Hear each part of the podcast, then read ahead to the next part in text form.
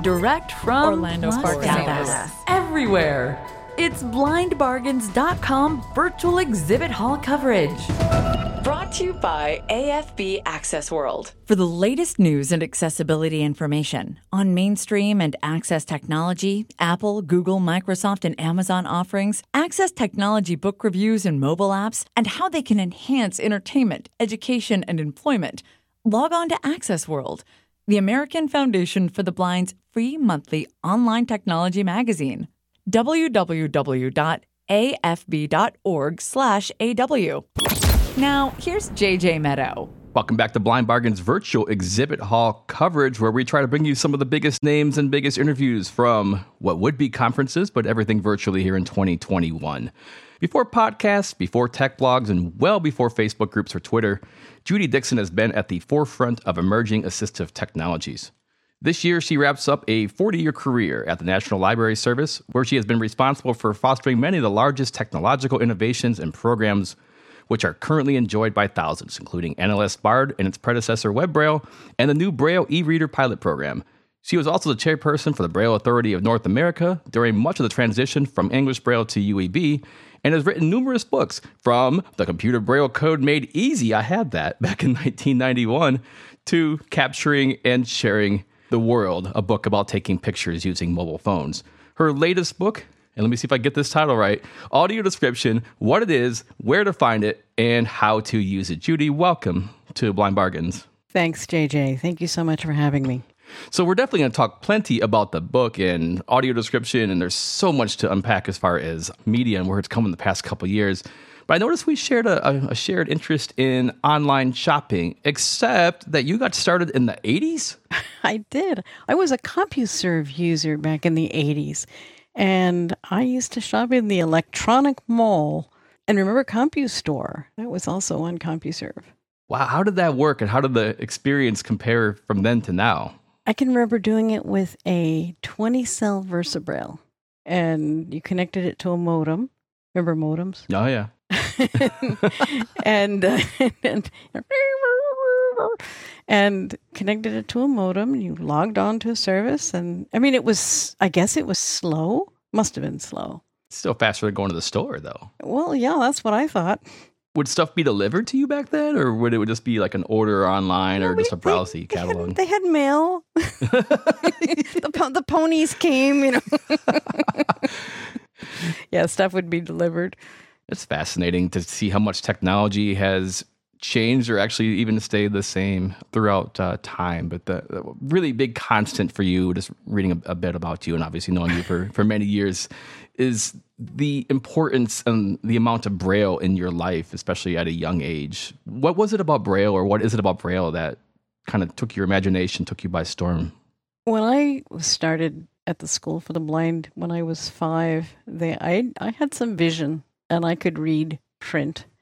And they started me, they called it in the sight saving class. Oh, yeah. They started me in the sight saving class, and I was in sight saving for three weeks. And I guess they decided my sight wasn't worth saving because they they moved me. I remember going to the principal's office and uh, feeling some different sandpaper, and they said, "Yep, you'll be able to read braille, okay." And my very first day in the braille classroom, they told me to go get a braille writer, and I picked it up and proceeded to drop it on my foot and break a toe. Ow. So, so I love braille heavy. so much after that. For a five year old or six year old, those things are really heavy. Oh, they were very heavy, and I I just didn't wasn't expecting how heavy it was going to be when I picked it up. But I mean, I think it's the independence of Braille and the and the. I'm a visual person. I'm a visual learner, and for me, if I read it in Braille, I can remember it. If I listen to it, my mind is wandering, and I'm thinking about something else. And I'm terrible at learning with audio. your mind wandered later on into you know i guess part of what became bard but web braille was a thing for those who remember before bard where you could go online and you could download the braille books that we used to and still can go to the library and touch but having them online especially in the 90s where, where did that idea all come from because that's really such an amazing feat Well, what happened is a lot of people started asking NLS in the 90s, when are you guys going to put books on CD? And of course, you know, we knew then that we weren't. And we were just kind of waiting a while till everything fell into place when we could put out books in digital form. And meanwhile, our then head of production control told the Braille producers, guys, start sending us your, your files. Since you're doing this electronically, we want to start saving them. And when the discs arrived at NLS, they threw them all in a big box. And that box was enormous. It was about three foot by three foot by three foot, and it wow. was getting very full because they started in 1992. And about 97, I said to our director, you know, there's something we could do pretty easily that would make at least a few people very happy. You know, we've got all these books on disc. We actually turned out to have about 2,600 of them in this big box. And we can just take the files and put them on the server somewhere and just let people download them. So the original WebBraille was pretty primitive, but it was it had was a basic password protected program, and uh, people loved it. We did a beta test in '98 with with about 175 people, and they liked it, and we launched it in 1999. Yeah, this is ahead of its time. This is pre Bookshare and pre a lot of other ways. Uh, younger people, I think, especially take for granted the ability to get a million or more books oh. in Braille now, which is amazing. But I mean, that was really one of the first. Yeah, we thought it was fabulous at the time.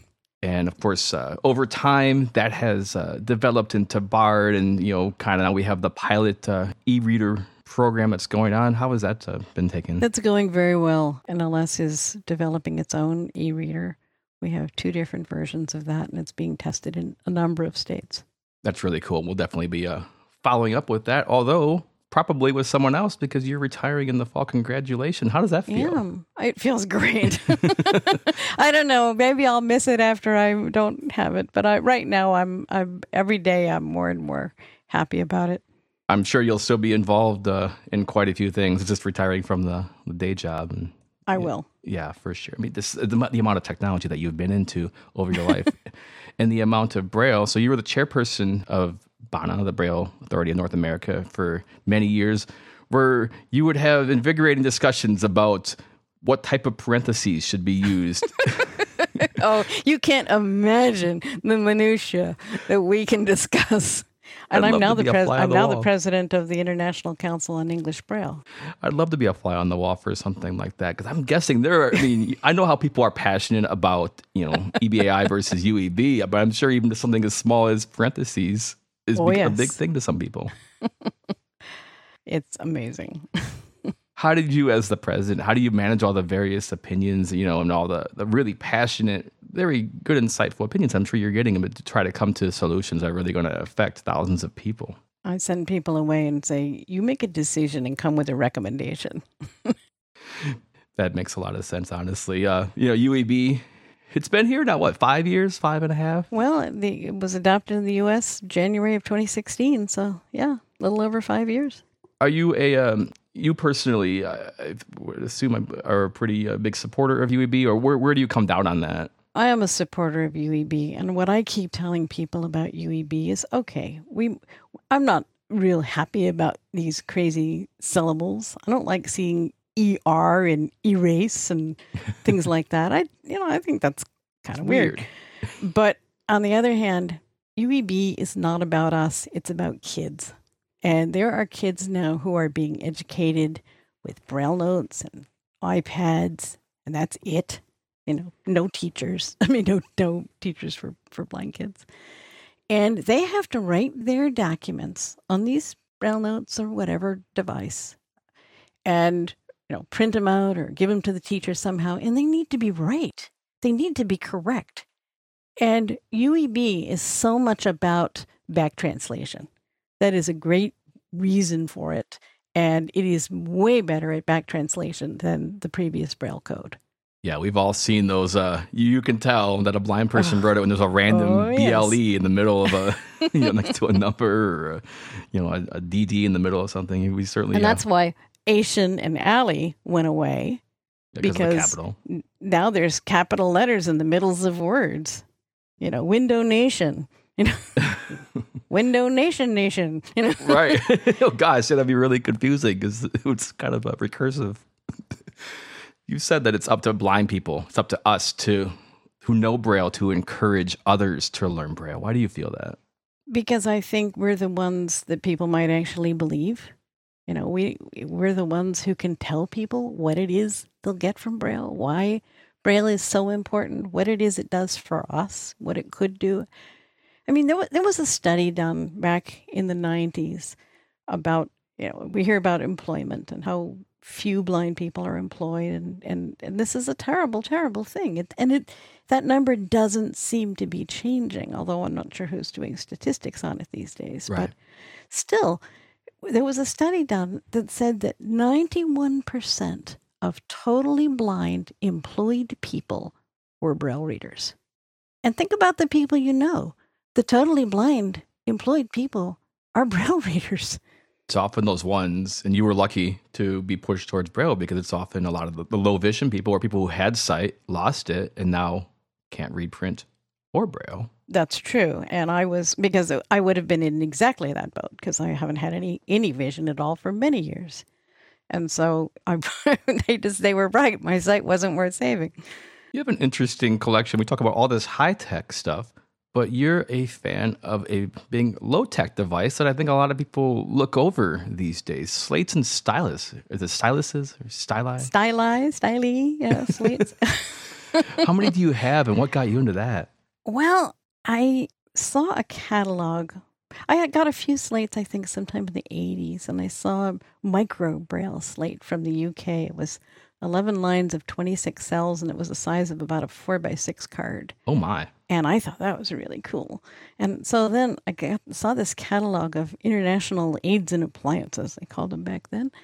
And I looked up things, and they were slates. There were slates from other countries I'd never heard of.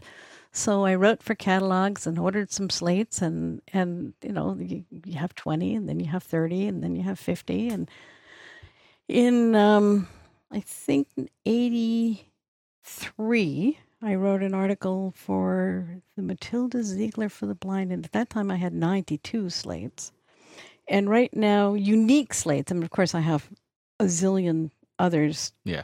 duplicates and things, but unique slates I have 284. I mean, I don't even count the styluses. There are hundreds. some, some of them are specific and go with, you know, go specific slates. And I have a lot of kind of micro collections within the larger collection. For example, the, all the upward writing slates. It's all cataloged. It has a website, brailleslates.org, which I haven't kept up too terribly well in the last few years but uh, I probably have 10 or so upward writing slates, and I haven't seen anyone yet that's any good. What's an upward writing slate? Oh, it's a slate that has a hollow pointed stylus. Well, this is a sighted person's idea of what, what Okay. blind people need. Because, you know, oh, wouldn't wouldn't it be so much easier to use a slate if you could write from left to right and make all the characters in the same way you sure. read them? Right. So let's make the dots point up, and we'll have a hollow pointed stylus. And all you have to do is take that hollow pointed stylus and push straight down on the dot, and it'll make a dot, and everything will be fine. Except it isn't, because when a blind person writes with a slate, you take your stylus and you put it in the cell, and you kind of look around to find that right spot where you want to push your stylus down to make the dot. And that act of looking around in the cell causes shadow dots, causes those upward pointing dots to conform to the paper and make so it makes the braille look awful. A sighted person can do it fairly well because if they can go right into the cell and go straight down on the dot and never move that stylus anywhere else, it can make fairly respectable looking braille. So when they test these things, oh yeah, they work great. Well, they don't. And I haven't seen one yet that works great. Yeah, it sounded like an interesting idea in theory until you started to explain it more, and then, uh, yeah, I don't think that's going to work. Yeah, really. Because even blind people have had that idea. Like, the slate would be so much cooler if. If But- and there are a lot of I mean there are many upward writing slates, but they just don't work that well. So, this may or may not be the same answer to two different questions. What's your favorite slate in your collection, and what do you use on a day to day basis or most often? I recently acquired a slate called the Versa slate. You might have even seen this because these guys were at. Uh, I probably wandered by your booth and said, "JJ, you ought to sell this." Um, it's a paperless slate, so it's uh, you write with a stylus, and the words come up on the other side, and then it has buttons on it, so you can just erase the whole thing. You just press the button, all the dots go away. Yep. Write it again. I keep it beside me all day long, and when I want to remember something, I already have six documents open. I don't want to alt tab through everything. I just want to write something down. so I I just grab this thing and just write it down. And I just love it. It's the coolest thing. It's from South Korea. And the downside is it's expensive. Yeah, it is a little expensive, especially with the, the shipping, but maybe that'll come down uh, Yeah, over but time. And they've just come out with it. the or their original one was four lines of twenty cells, and they've just come out with a two line twelve cell one. It's a cute little thing. So one of the advantages of that, to get us back to the original reason brought you on, is hey, you could slay while listening or watching a, a movie or a TV show, which brings us to the book all about audio description and all of the different permutations of streaming service plus Oh, yes. operating system. Oh my gosh, this must have taken a bit to finish up. It was fun. I certainly didn't do every single positive. The hard part was the cable services because you know you can't subscribe to three or four cable services and try them all out. So I had to depend on other people's experiences with cable services because I cut the cord about four or five years ago. And uh, but as a cord cutter, I certainly have that experience. How to get audio description on your Fire TV when you uh, don't have a cable service. But what the main part of the book is I took seven different streaming services and seven or eight different devices, whether you count iPad and iPhone as two devices or one and that Right. sort of thing. But anyway, seven di- seven or so different devices. I, it was the iPad and iPhone, an Android phone, a Roku Express, a Fire TV stick, and the Chromecast with Google TV and an Apple TV. So I put all of those things and then tried each one with, let me not forget any here, so I'm going to look at the list, with um, Apple TV Plus, Disney Plus, HBO Max, Hulu, Netflix, Paramount Plus, Prime Video. So I tried each device with each service and talked about, you know, first of all, how you enable accessibility on that device, you know, how you how you get your Roku to talk, that kind of thing. And then each sort of uh, video streaming service, how do we get how do you get voiceover on that? How do you keep this up to date? So HBO Well, Max. HBO Max just did a bunch of new I- stuff in the, right as you were probably getting the book done. Well, right? yeah, and and apparently it's just been discovered there's some audio described titles now on Peacock. So and Peacock's not in here, so it's not out yet, and it's not up to date.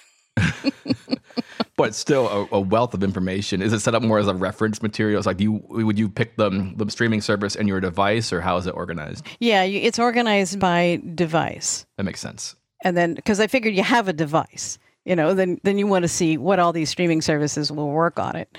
And uh, but there's a lot of other stuff in it. There's um, there's a, a history chapter just talking about the basic history of audio description and and how, where it's been, where it's going, and then a brief summary of the legal requirements for broadcasting cable and then also for movies.